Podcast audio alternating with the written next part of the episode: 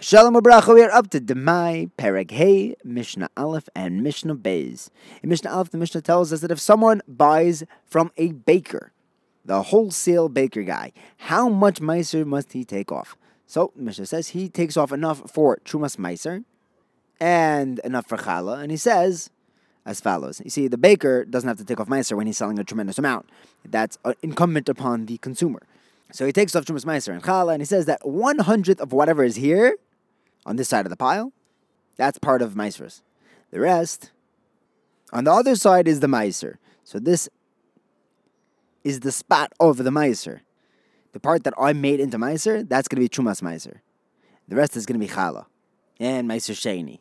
That's on the north of the south side. And he's paid it, he makes all of the rest Chal by transferring it onto money.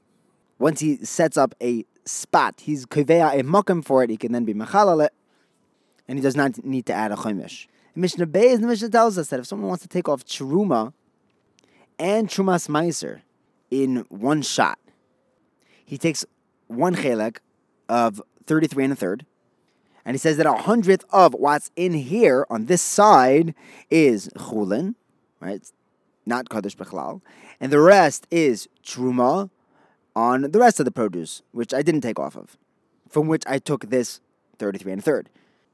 Then the 100th of what he took off on this side is Meiser, and the rest of the Meiser is sitting next to it. He's Then that 100th, which is part of Meiser, the Trumas Meiser is Chal on that, on that 100th.